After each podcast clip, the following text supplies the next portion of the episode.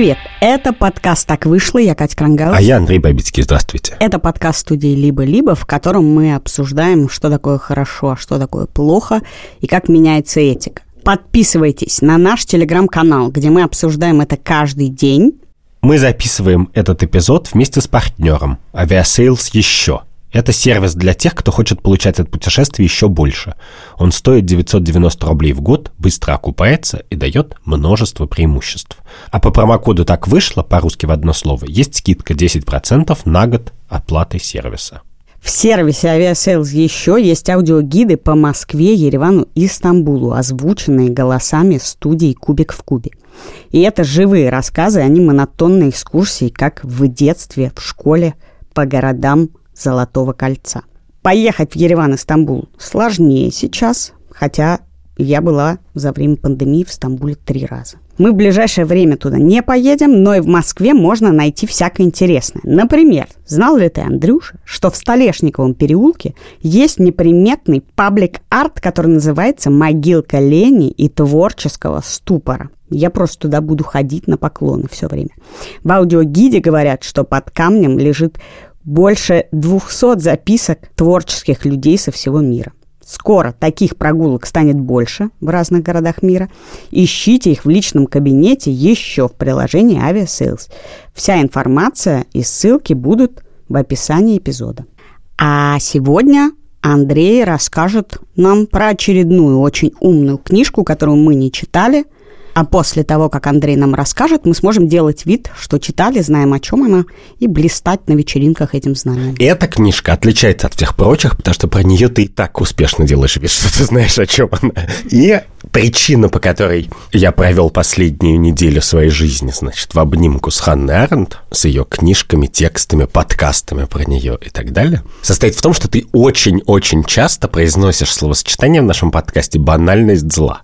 Ханнарен, про который мы поговорим, написал знаменитую книжку, которая полностью называется так «Эйхман в Иерусалиме. Двоеточие. Банальность зла». Доклад о банальности зла. Мне кажется, я, поскольку я редактор и журналист, то я знаю такие моменты, когда ты хочешь придумать хороший заголовок и подзаголовок, а потом много лет спустя ешь подушку и кусаешь локти по ночам, потому что от всей твоей книжки, которая о другом, остался только подзаголовок. Никто не знает ничего, что написано в этой книжке, кроме подзаголовка. И, собственно, мы начнем. Вот скажи мне, пожалуйста, как ты считаешь, о чем эта книжка и в чем ее тезис? Андрюх, ты решил замахнуться на самое святое, что у меня есть. Привязывание Холокоста и все, что с ним связано, по любому поводу. Значит, о чем книжка «Банальность зла»? Наверное, надо признаться, что целиком я ее не читала. Она состоит из журналистских репортажей с процесса над Эйхманом в Иерусалиме и описывает, что там происходило.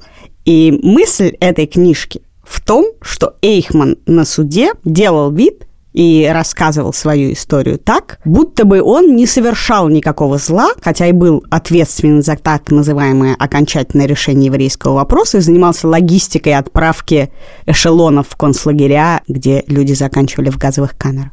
И что, мол, отдельный маленький человек, винтик в машине, совершает это самое зло, считая, что сам конкретно он ничего плохого не делает, а делает какую-то маленькую работу. Книжка не об этом, моя мысль не об этом. Идея банальности зла, которая, собственно, в книжке помянута, на самом деле, ну, один раз осмысленно и один раз походя. В общем, не совсем в этом. Поскольку книжка действительно важная, и Аренд очень важный человек в истории 20 века, то, наверное, действительно стоит о ней поговорить и поговорить о ее книге.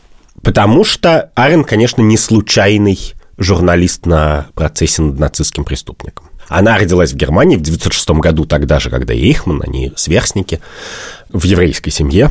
Она начала довольно блестящую карьеру.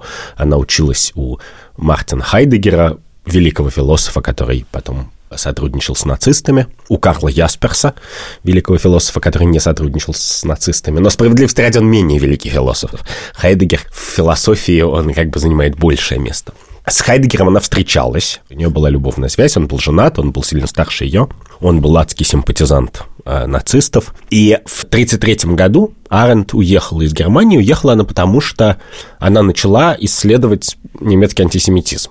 Он ходил в библиотеке, вырезала цитаты и делала вырезки из газет, там собирала информацию систематически, просто как исследователь про антисемитизм в Германии. Ее забрали в гестапо, ну, типа ненадолго. И она, выйдя оттуда, сразу же уехала. Она до 41-го, кажется, года, уже без немецкого гражданства, она жила в Париже, сотрудничала с сионистскими организациями. Это важно, я это все рассказываю, потому что это как бы она большая часть еврейской истории тоже. Кроме того, что она была философом и в это время начинала работать над своей книжкой, которая называется «Истоки тоталитаризма», которая, собственно, ее в некоторой степени прославила. Она работала с сионистскими организацией в Париже, и в 41 году уже со вторым своим мужем убежала в последнюю какую-то секунду, не без приключений, в Америку. Приехала в Америку в возрасте 35 лет, практически не зная языка, вот, но настолько она, значит, была умным и волевым человеком, что она довольно быстро выучила английский, настолько, что стала на нем писать и книжки, и статьи для Нью-Йоркера. Правда, Писала она с невероятной скоростью, и поэтому все свои тексты после написания она отдавала на англиканизейшн. ну, как бы... На превращение в более английский текст. Да, да, да, да, да. Ее исследователи и переводчики, которые мучаются с ее как бы рукописями оригинальными, потому что она очень быстро писала на неродном языке, они немножко страдают. Но это не отменяет того факта, что она довольно сделала выдающуюся карьеру англоязычного писателя и философа вдобавок к своей немецкоязычной карьере. В Америке она немножко помаялась на разных работах. Первые два месяца она поехала, там пожила в какой-то семье в Массачусетсе для интеграции в американскую жизнь и начала учить язык. Потом она уже перешла на какую-то офисную работу в какую-то еврейскую организацию. Потом она постепенно стала заниматься, ну, собственно, писательством, писанием. И ее первая важная книжка называлась «Происхождение тоталитаризма», «Origins of Totalitarianism», и она была, собственно, не только на самом деле одной из первых систематических попыток описания этого явления, но поскольку Ханна Аренд еще философ и наследует большой традиции немецкой философии, там была важная для нее мысль, и мысль, которую она потом все время повторяла, что среди всего прочего ее коллеги, философы и моральные философы, они совершенно провалили как бы тест времени, они не смогли ничего предложить, и они не смогли даже собственный, как мы знаем по Хайдегеру, правильный выбор сделать в некоторых ситуациях. Но она этого тогда не писала.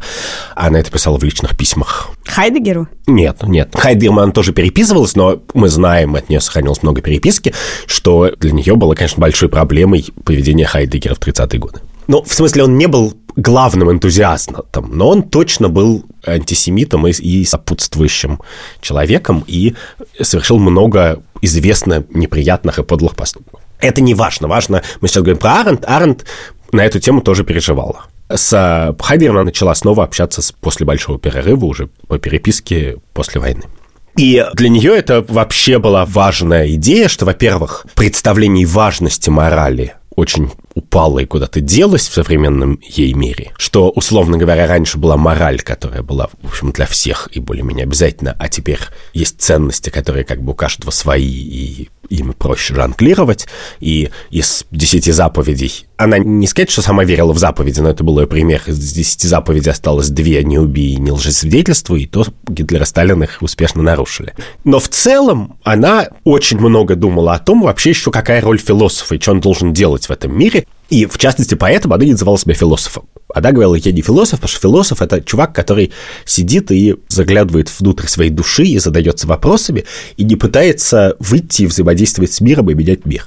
Я политический теоретик. Я считаю, что все, что ты знаешь, ты должен использовать для... Она прямо так говорила, действия. То есть вот есть контемплативная как бы такая сама... Чего? Объясни Контемплейтив, контемплейтив, я даже сейчас переведу это слово, созерцательная как бы философская деятельность, а есть действия. И с точки зрения Ханна Аренд, ее философской биографии, деятельность человека разделяется как бы на три составляющих. То, что называлось труд, работа и действие. Вот на первом этапе ты просто как бы ешь и стираешь и поддерживаешь свою жизнь. На втором этапе ты меняешь мир, ну, создаешь материальную культуру и культуру, ну, то есть ходишь в офис, условно говоря. А кроме того, считала она, любой человек, и это естественно для человека, должен заниматься политикой, должен взаимодействовать с людьми, вместе производить изменения мира и политику, политическое действие. И действие, оно всегда политическое действие. И, и любая попытка придумать общество, в котором как бы нет политики, а, а она заменена чем-то, провальная и заведомо не сработает, поэтому она была против коммунизма, она не верила, что можно построить общество, в котором справедливо выстроены экономические отношения, и поэтому люди не занимаются политикой, а просто как бы точают свои тачанки, вот, или там мороженое делают. И также она считала, что капитализм не может быть просто системой экономических отношений, торговли, и что человек не может просто говорить «я делаю свое дело», потому что у него не будет на самом деле нашу идентичность и наше представление о том, кто мы в этом мире, нельзя извлечь из своей профессии. Нельзя сказать на вопрос «ты кто?», замечал Арент, как бы человек может ответить «я, я не знаю, столер, или я бизнесмен, или я водитель», и часто так случалось в середине 20 века и случается сейчас. Но на самом деле, говорит, это не ответ, и идентичность и смысл человеческого существования происходит не из этого. Я это объясняю, на самом деле, я немножко разошелся, потому что мне важно, чтобы немножко ввести контекст, в котором Ханна Аренд на все это смотрит. Что в глазах Ханна Аренд многие люди, и вообще это распространенная как бы болезнь, что они описывают себя и свою деятельность как деятельность, как работу в офисе, а не как действие. Ну, в общем, начинаются 60-е годы, и начинаются они буквально с того, что Ихмана берут в Аргентине. Аргентине. Да, кстати, большой операции, про нее написаны книжки и фильмы. Это не важно. Важно, что на самом деле Ихман не так скрывался, как принято считать. То есть это не какая-то история из... Ну, потому что Аргентина в то время очень спокойно принимала всяких да. нацистов, и там жили нацисты и жили хорошо. Там было комьюнити просто. Не то, что хорошо, я так понимаю, что Ихман жил в доме там с внешними удобствами. То есть не то, что он был королем Буэнос-Айреса, нет. Он жил в каком-то скромном домике и работал в строительной фирме. Но там было комьюнити людей, которые слушали его истории, открыв рот. И в частности, например, он там дал интервью некоторому голландскому чуваку, который работал в СС, по Сассен, который записал с ним много интервью и хотел сделать его историю, даже хотел опубликовать их в журнале Time Аргентина. Mm-hmm. И это интервью живо, оно есть в интернете, его можно почитать. И, значит, Эйхмана привозят в Израиль и судят. Адвокат у него немецкий, но платит за него израильское государство, понятным делом. До суда Эйхман, это тоже существенная, наверное, деталь, много-много часов, несколько десятков интервью дает полицейскому следователю в Израиле – который из этого делает, я не знаю, типа 7 тысяч страниц распечаток. Важно, что с одной стороны он, он как бы жутко болтлив, при том, что Аренд пишет, что за все время процесса он ни разу не посмотрел в лицо людям, которые сидят в зале, но при этом вот в этих разговорах там со следователем с кем-то, он, можно сказать, что расслаблен, на самом деле он очень болтлив и разговорчив, и то, что называется, сотрудничает со следствием. И в моих глазах, забегая вперед, от этого происходит некоторая контаминация, заражение как бы текста, потому что ну, когда Эйхман так много рассказывает, то дальше этого очень много попадает в текст, и даже хотя сама Аренд постоянно его ловит на лжи и неточностях, просто от того, что его рассказа так много, он как бы... На сам... Мы видим его глазами его жизнь. Немножко, да. И у тебя немножко перекашивается оптика, когда ты на это смотришь тоже.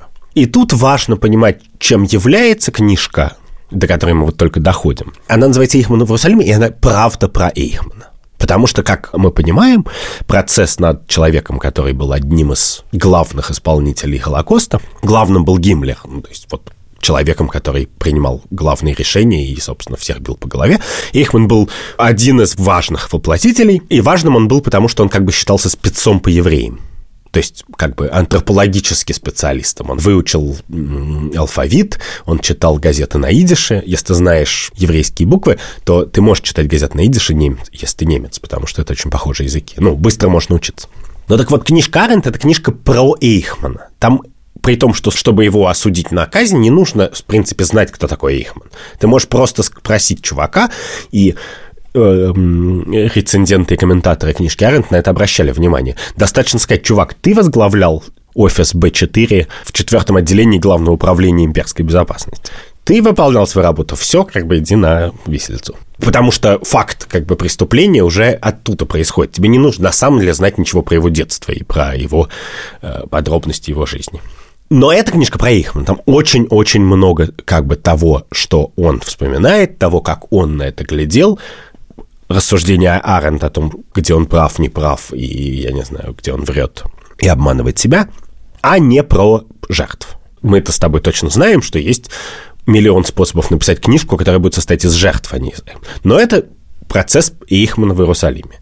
Главное лицо там одно – это Эйхман.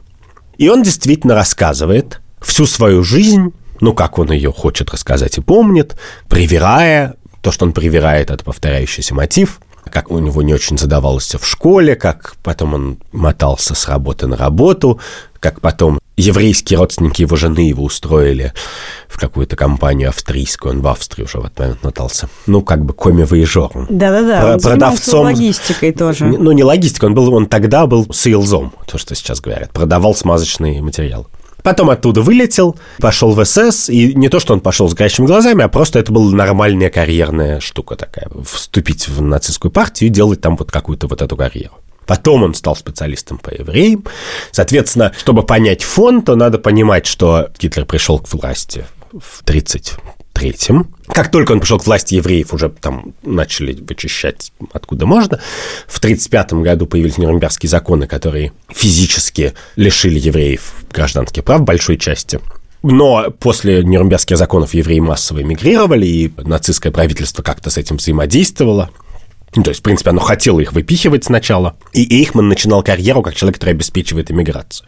Но, конечно, идея была не в том, чтобы евреи уехали и нормально жили где-то, а в том, чтобы на этой иммиграции заработать и как-то как ее устроить удобно для нацистов. Ну, и как это описывает Аренд, и, собственно, Эйхман система была такая, что если ты богатый еврей хочешь мигрировать, то мы тебе проводим такую, как бы, по кабинетикам, в результате которых ты как бы теряешь собственность, но получаешь паспорт на выезд. Короче, они пытались оптимизировать процесс избавления от евреев полностью. Ну да, но для как бы даже важнее им было сначала забрать их собственность и как бы их выпить. Да, и при этом как бы не отменять институт собственности, а сделать вид, что они сами отказываются и уезжают. И в частности, это меня как жителя Москвы очень трогательный для меня момент, что Ихман там прям хвастается прямым языком, что он придумал службу одного окна. Он говорит, мы придумали такую систему, где все, и Министерство финансов, и полиция, и Министерство иностранных дел, и Юденрат, еврейские какие-то общественные организации, все сидят в одном комнатке, ты приходишь, а все-все, и выходишь оттуда с паспортом бедненький как бы. И буквально служба одноватна. Потом на следующем этапе после миграции появляются гетто, то есть евреев перестают выпускать, а загоняют в гетто. И, собственно, Холокост – как окончательное решение начинается в январе 42-го. Не то, что до этого евреев не убивали, но вот Холокост, как институционализированная система э, уничтожения. уничтожения всего народа. Да, начинается в январе 42-го, и, и, собственно, эта конференция в Анзее – это координационное усилие, чтобы все как бы чиновники и органы в нацистской Германии как бы в нем участвовали, а не перекидывали друг на друга и все вместе убивали евреев. Ихман идет по этой лесенке, он начинает как, как бы как специалист по евреям. И я сейчас, то, что я говорю, это я в большой степени сейчас пересказываю Аренд. И надо понимать, что и про Ихмана, и про Холокост, и про его историю написано очень много невероятно подробных книжек, я немножко покритикую ее потом устами ее критиков, но, в принципе, там общая хронологию она, конечно, пересказывает верно, и она, в общем, следит за источниками, которые были в ее время. И, в частности, значит, он начинает занимать, изучать еврейские вопросы, становится специалистом, и, в частности, читает книжку э, Герцеля «Юденштадт», сионистскую, которая говорит, что евреи должны уехать в Палестину. И тут важно, и это важно для истории книжки и для этого разговора, что с точки зрения Аренд он сионист. Она верит или считает, что он стал сионистом. Он так говорит, но она ему как бы верит, что у Эйхмана и сионистов совпадают интересы. Сионисты хотят, чтобы все уехали в Палестину, и Эйхман хочет, чтобы все уехали из Германии. И его контакты с еврейскими общинами и организациями начинаются по сионистской линии. Более того, они и продолжаться могут только по сионистской линии, потому что все, кроме сионистов, евреи, ну, еврейские организации не сионистские, у них в уставе написано, что мы боремся с антисемитизмом там и так далее, и они как бы с точки зрения нацистского руководства недоговороспособны. Ну, о чем говорить с людьми, которые борются с антисемитизмом.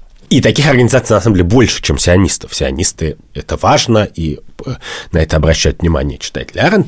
Ну, сионисты это были евреи, которые считали, что самое важное – это вернуться в Палестину и строить израильское государство. Ну да. А, соответственно, те, кто хотел жить в Германии, с их точки зрения, были ассимиляционисты. Они, даже если они поддерживали свою культуру, они как бы с ней жили в чуждой культуре и грозили с ней слиться и потерять свои еврейские корни. И понятно, что в огромном многомиллионном еврейском комьюнити как бы 30-х годов были точно такие же внутренние споры, как в любом другом многомиллионном комьюнити. Кто-то за, кто-то против, какие-то большие политические разломы и так В частности, был разлом между сионистами и теми, кто уезжать никуда не хотел, которых было большинство, потому что большинство людей обычно не хочет никуда уезжать.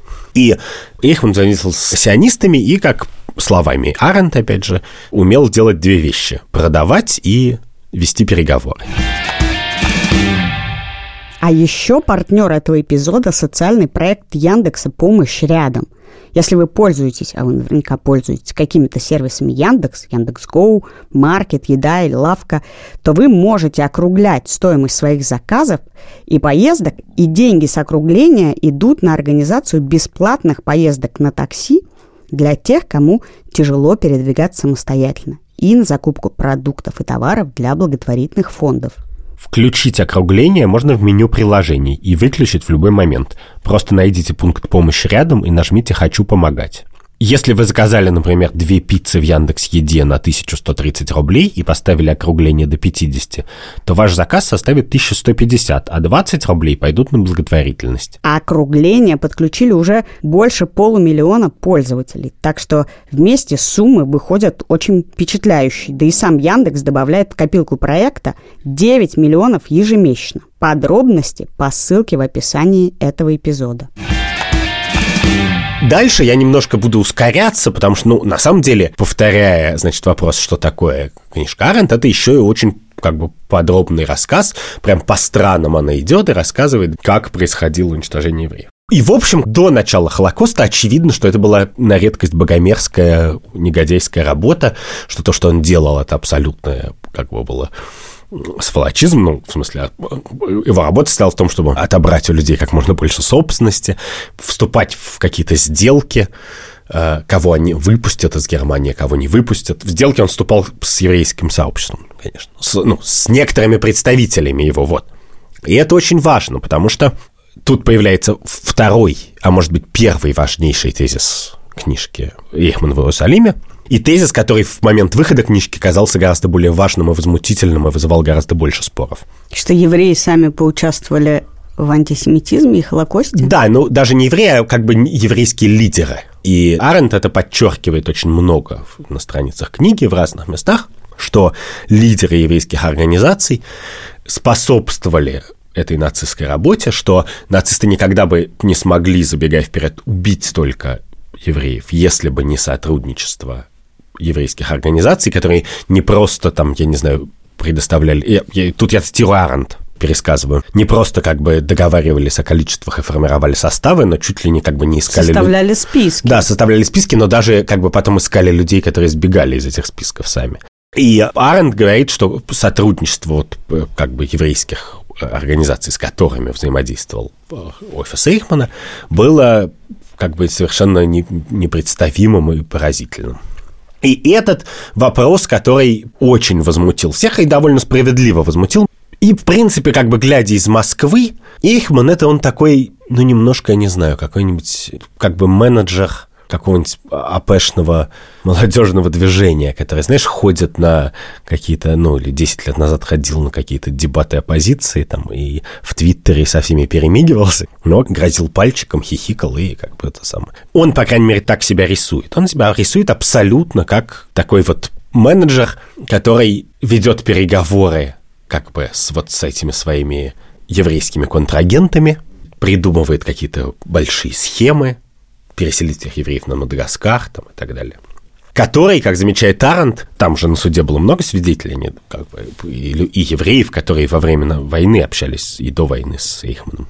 Который забывает про всех евреев, которые от него не зависели полностью, вот, и вспоминает только те встречи, о которых он был на самом деле королем. И это какая-то внутреннее противоречие, которое меня все время немножко дергает в книжке Аренд, потому что то ли они с ним содействовали, ему содействовали эти еврейские лидеры, то ли они от него полностью зависели. И, конечно, ты в какой-то момент понимаешь, что скорее зависели, чем содействовали. Что это очень сложно назвать содействием. В смысле, они принимали, наверное, трудный выбор, но это важно, что для Аренд это принципиально. Ну, это на самом деле вопрос, который возникает и в нашей реальности про то, что еврейские лидеры и Юденрат – это организации, которые внутри гетто тоже составляли списки и как-то взаимодействовали с нацистами. Что если мы среди зла, то мы можем помочь. Да. И этот спор «мы среди зла можем помочь» или «находясь среди зла, ты содействуешь злу», он существует до сих пор про сотрудничество с госструктурами и, и Да, да, угодно. да.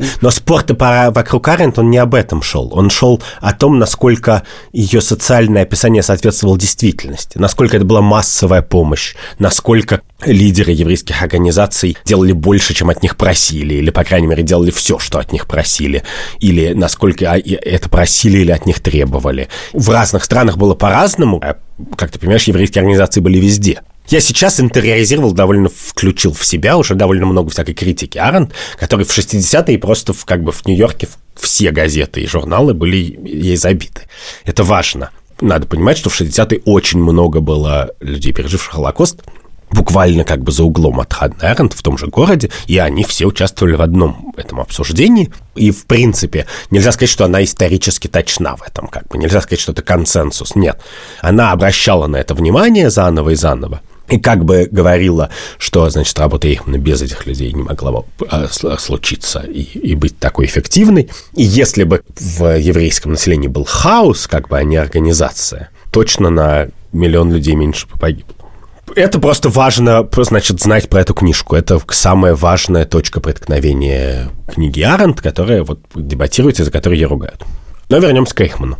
И Эйхман рассказывает о том, как он придумывает эти схемы логистические и так далее. Причем он не только придумывает, как делать это и что-то эффективнее решать задачи, но и иногда ему приходится, наоборот, бороться с излишним энтузиазмом. И это тоже для Аренд важно, что если это как бы бюрократический процесс, банальный, то ты эксцессов тоже не должен допускать. У тебя все должно быть ровно по расписанию. Понятно, что нацистские бюрократы повсюду, например, там, которые отвечали за разные территории, они, в принципе, говорили, да я сам своих всех вров покидаю, мне, мне ваши, значит, логисты в очках не нужны. То есть там, в смысле, были очень разные ситуации, и как разные ситуации, даже мне, мне самого ужасает, как это я озвучу сам.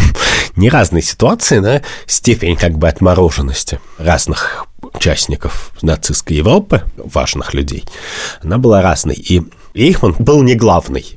То есть он принимал очень важные решения, и тут нет никаких сомнений, как можно как бы тут бессмысленно вешать бирки, но, то, но он как бы точно был одним из самых важных людей, которые обеспечивали Холокост, но он не был человеком, который принимал решения. Он в иерархии, в официальной нацистской иерархии, он стоял довольно низко. То есть было много людей выше его по иерархии в разных офисах и отделениях, а приказы он получал от Мюллера и Гиммлера. И, в общем, конечно, от Гиммлера все это спускалось как от Бога сверху вниз, а от Гитлера Гиммлера. И в 1942 году, когда, значит, начинается Холокост, Эйхман важно ему рассказать на процессе в Иерусалиме, что он не хотел э, Холокоста, не хотел такого окончательного решения, а хотел отправить евреев на Мадагаскар, в Палестину, куда угодно, придумал схему. Но у него не, тут не было выбора, ему это сказали сверху. И там есть какая-то прям часть драматургии книжки вокруг этого построена. Во-первых, вокруг того, как, значит, он в этот момент говорит, и вот до этого я работал как бы с огоньком и радостно, а тут я разлюбил свою работу, как бы у меня опустились руки. Я Выгорел. Хотел... Выгорел, да-да-да-да, буквально, да. И второе, за которое отдельно как бы все издевались над Арн, это то, что он называет себя Понтием Пилатом и говорит, ну вот я умыл ручки. Там много иронии в словах про Понтия Пилата, но когда ты это, до этого дочитываешь, то есть я когда до этого дочитываю, я начинаю думать, черт, а зачем мне это знать? Как это вообще имеет к чему-то отношение? Вот ты, даже если ты рассказываешь историю про Ихмана, то почему это имеет отношение? В смысле, тебе кажется, что это очеловечивает его?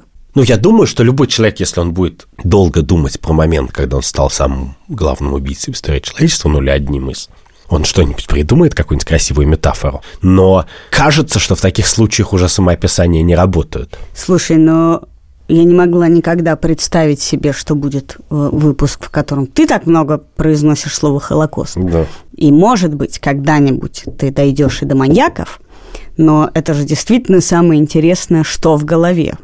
Как люди себе это объясняют? Это довольно важный момент в исследовании людей, которые творят. Да, да, но я тебе должен сказать, что я как бесконечно скептический человек, не только по отношению к Эйхманам этого мира, но и по отношению вообще к человеческой памяти.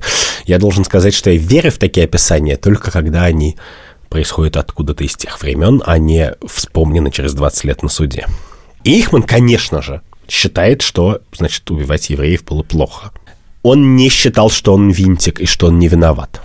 Ну, мы это знаем по многим причинам. Одна из них стоит в том, что он ну, массово уничтожал бумаги, начиная с 1944 года. Но он прямым текстом говорил, что когда-то он жил по императиву Канта, и это не может не звучать странно, иронично, а вот тогда перестал в 42 году, как бы, и уже жил по, значит, нацистскому императиву. И тут Арендт, и это важно, э, потому что я хочу немножечко, чтобы было Арендт в моем рассказе, а не только Ихмана. Я не повторю ее ошибки императив Канта, который э, говорит, что ты можешь есть только небо над нами и нравственный ну, закон. Но, но в чем состоит нравственный закон? Нравственный закон состоит в том, что ты должен поступать так, что ты хотел бы, чтобы так поступали все, чтобы это был универсальный закон. Поэтому ты не можешь убивать, потому что ты не можешь хотеть мира, в котором все бы имеют право друг друга убивать. И для Канта нравственный закон, он же его не придумал, он не сказал, вы люди, как бы раньше жили неправильно, я вам расскажу как. Нет, Кант говорил, у любого человека есть этот нравственный закон уже. И человеческий разум заранее так устроен, он для этого, в частности, и нужен, и так устроен, что он это понимает. И поэтому, как бы я не, Кант не говорил, я вам открою глаза, он говорит, просто задай вопрос собственному разуму, как бы повернись к себе, и ты узнаешь, как поступать. Поэтому для человека, который живет по принципам Канта, принципиально, что в ситуации, когда закон, писанный закон, не соответствует его универсальному закону, то человек должен подчиняться универсальному закону, а не писанному. Он не может оправдываться тем, что у них есть Нюрнбергские законы в, в Германии, или что Гитлер приказал что-то сделать. И если верить Аренд, даже, даже Ихман это хорошо понимал. Он понимал, что то, что они делали после 42-го, не, невозможно привести в соответствие как бы нравственной системе. И не называл себя винтиком. И это отдельная штука, почему-то все любят говорить, что, значит, Эйхман называл себя винтиком. Но нет, это есть в книжке Аренд, это известный факт, что Эйхман говорил в 45 году, что я уйду в могилу смеясь, потому что я стал причиной гибели 5 миллионов человек. Винтики так не говорят. Он не считал себя винтиком. Он действительно говорил, что он изобретал, как бы исполнял приказы, но совокупностям сказанного, так скажем, совершенно не указывает на то, что он считал, что это естественно при наличии приказов массово убивать людей. И тут важно, хотя ты так не делаешь, кажется, но многие люди так делают, и я так много э, видел людей, которые в некотором смысле вчитывают как бы в Арант идею, что все немцы немножко виноваты. С одной стороны, а с другой стороны, что все как бы способны, что любой может стать Эйхманом. И тут надо заметить сразу, что э, Аренд была категорически против этих идей, прямо в очень явном виде. Это отчасти была амбиция израильского суда, как бы показать в пересказе э, Аренд опять же. Потому что, честно говоря, я не настолько глубоко залез в эту тему, я еще не читал, э, что говорил Бен Гурион на эту тему. Но часть амбиции была в том, чтобы показать процесс большого. В том, чтобы показать, как много людей повели себя плохо в этой ситуации, и как бы чтобы народам Европы стало стыдно. Это слова Аренд. Но сам Аренд принципиально была против коллективной ответственности во всех формах, и она говорила, что нет, коллективная ответственность – это политическое всегда явление, а в морали и в праве бывает только индивидуальная ответственность. И поэтому отчасти у нее в книге так много Эйхмана. Потому что это суд над Эйхманом и с точки зрения Аренд, с точки зрения как бы ее представлений и о морали и о праве, это его личная ответственность. Это ответственность, которую нельзя на самом деле, просто нельзя переложить на как бы на Гиммлера, распространить каким-то образом, куда-то забрать. Вот на нем есть эта ответственность. И мы понимаем... Условно говоря, что на человеке, который достает ружье и убивает, личной ответственности столько же, на, сколько на том, кто отдает приказ. Что ну, даже если ты выполняешь приказ, ты несешь за него полную ответственность. Я не знаю, столько же или не столько же, но она есть. Вот мы ее можем описать, и она не, как бы не вызывает сомнений. И для Аренд очень важно, что ответственность может быть только личной. И поэтому, в частности, ее критики обращали внимание, что как бы ответственность на еврейских лидеров, она возводит довольно коллективную. Потому что они были разные, ну, и справедливости ради она рассказывает разные истории, но в целом, конечно, она недостаточно разделяет как бы людей по именам. А она говорит leadership, leadership, leadership. Как бы лидеры, лидеры, лидерство. Руководство. И в этом смысле она немножечко, кажется, противоречит сама себе. А вторая важная вещь, которую надо знать, что никогда в жизни Арент не считала, что любого человека по скребе он станет Ихманом. Мы знаем, что многие люди так прочитали. В частности, так прочитал психолог Стэнли Мильграм и провел свои эксперименты про то, что якобы люди могут стать, значит, но мы их обсуждали с тобой уже. Но вот Аренд известным образом, прочитав про эксперименты Миллиграмма, сказал, что Миллиграм как бы не, не очень Правильно понял? Правильно ее понял. Нет, что он даже не очень понял человеческую природу, и он путает конформизм с соблазном власти. И заканчивая как бы эту историю, это очень неорганизованная история, но такую тему очень сложно сказать организованную. И потому что я не хочу пересказывать как бы главу за главой уничтожение евреев в Болгарии, в Бельгии, в Румынии там, и так далее – тяжелое чтение. Я думаю, что каждый должен сам прочитать, если хочет. И может прочитать настоящие исторические книжки на эту тему. Но и потому что, и в принципе, Арент — это очень большой персонаж, и у нее есть очень много важных для меня идей, которые не, вообще не сводятся к Холокосту, а в других областях мира и знания. Но нельзя не сказать про то, что значит банальность лица. вот. Потому что уж если мы с этого начали, то этим надо и закончить. Я хорошо могу себе представить, что вокруг подзаголовка моей книги возникнут споры. Потому что когда я говорю о банальности зла, я говорю об этом только на фактическом уровне, указывая на явление, которое предстало мне на суде. Эйхман не был ни Яго, ни Макбетом. И ничего не было так далеко от его разума, как злодейство в представлении Ричарда Третьего, еще одного шекспирского персонажа. У него не было никаких мотивов, помимо выдающегося упорства в личном продвижении. И даже его упорство в своем продвижении не было преступным, потому что он, например, не убивал своих начальников, чтобы занять их место. Он всего лишь, пользуясь разговорным выражением, не всегда понимал, что он делает.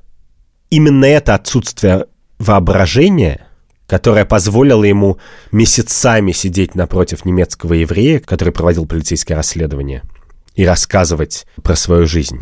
В смысле, это самое отсутствие воображения, которое позволило ему говорить с, с евреем в течение многих-многих часов, было одной из причин, почему он был успешен на своей работе. Короче, банальность зла в данном случае – это некоторое фактическое наблюдение Арен. Да, Она говорит, просто... Просто он был карьерист и не всегда отдавал себе отчет он... в том, что он делал на этом карьерном Он был пути. не умный, не выдающийся, не не, он не был жутким антисемитом или каким-то адским злодеем. То есть у него не было специальной ненависти к этим людям. Вот что она имеет. Что убийство и окончательное решение было побочным эффектом э, его интереса. Да, но это банально означает, что радикальное, невероятное зло может принимать вот такую банальную форму. Она совершенно не означает, что любая банальная форма может стать радикальным злом. Это очень важно, мне кажется. Вот, это все, что я хотел сказать про книжку Арнт «Банально зла». Я хотел, чтобы мы реже использовали это словосочетание. Не знаю, мне кажется, когда я использую это выражение, я имею в виду, что как раз э, человек не имеет в виду совершить зло, а делает... Вот это, когда люди говорят, что бы изменилось от того, чтобы я не стал стрелять, или от того, чтобы я не работал на этой работе. Вот она банальность зла, когда каждый человек действительно не чувствует свою ответственность в данный конкретный момент на данной конкретной работе в каком-то своем маленьком деле. Поэтому я буду использовать Зло, это зло, злом деле. Да. Злом деле. Просто надо помнить, что не все Ихманы, но тут Арен с тобой согласится. Она обращает внимание, что Ихман, и мы это знаем, потому что таких примеров было много, что даже высокопоставленные чины могли легко уйти с организации, из той части э, нацистского правительства, когда занимался Холокостом, и никаких репрессий за это у них не было. В смысле, не то, что ты говорил, я перестану заниматься Холокостом, и тебя вешали. Нет, такого не было. Даже в Германии, даже в 40-е. В принципе, я бы призывал всех историю Аренд про еврейских лидеров и еврейское руководство не принимать как бы за чистую монету полностью, Точно, совершенно. Чтобы не погружать людей в еще одну большую какую-нибудь историческую книжку, я могу порекомендовать фильм Клода Лансмана, человек, который сделал великий фильм «Шоа». Это восьмичасовой фильм про Свенцем, через четыре часа после просмотра которого я поняла, что я больше не могу воспринимать информацию про Холокост, что вот это последнее, что я э, вмещаю. Да, но вот если вы не готовы, как Катя, вместить 8 часов, вы можете посмотреть его же фильм, гораздо меньше размером, который называется «Последний из неправедных», «Le Dernier des Injustes», про Бенджамина Мурмельштейна, Бенджамина, начальника Юденрата концентрационного лагеря в Терезинштадте. Это довольно мощное зрелище. Мне кажется, оно более полезно и оказывает больший эффект, чем соответствующие куски книжки Арен. Это был подкаст «Так вышло». Сегодня Андрей отвечал за бесконечное упоминание Холокоста. Это был подкаст студии «Либо-либо». Его мы делаем вместе с редактором Андреем Борзенко. Продюсером Кириллом Сычевым. И звукорежиссером Ильдаром Фатаховым. Текстовые версии выпусков вы можете найти в нашем сообществе на Яндекс.Кью. Пока. Пока.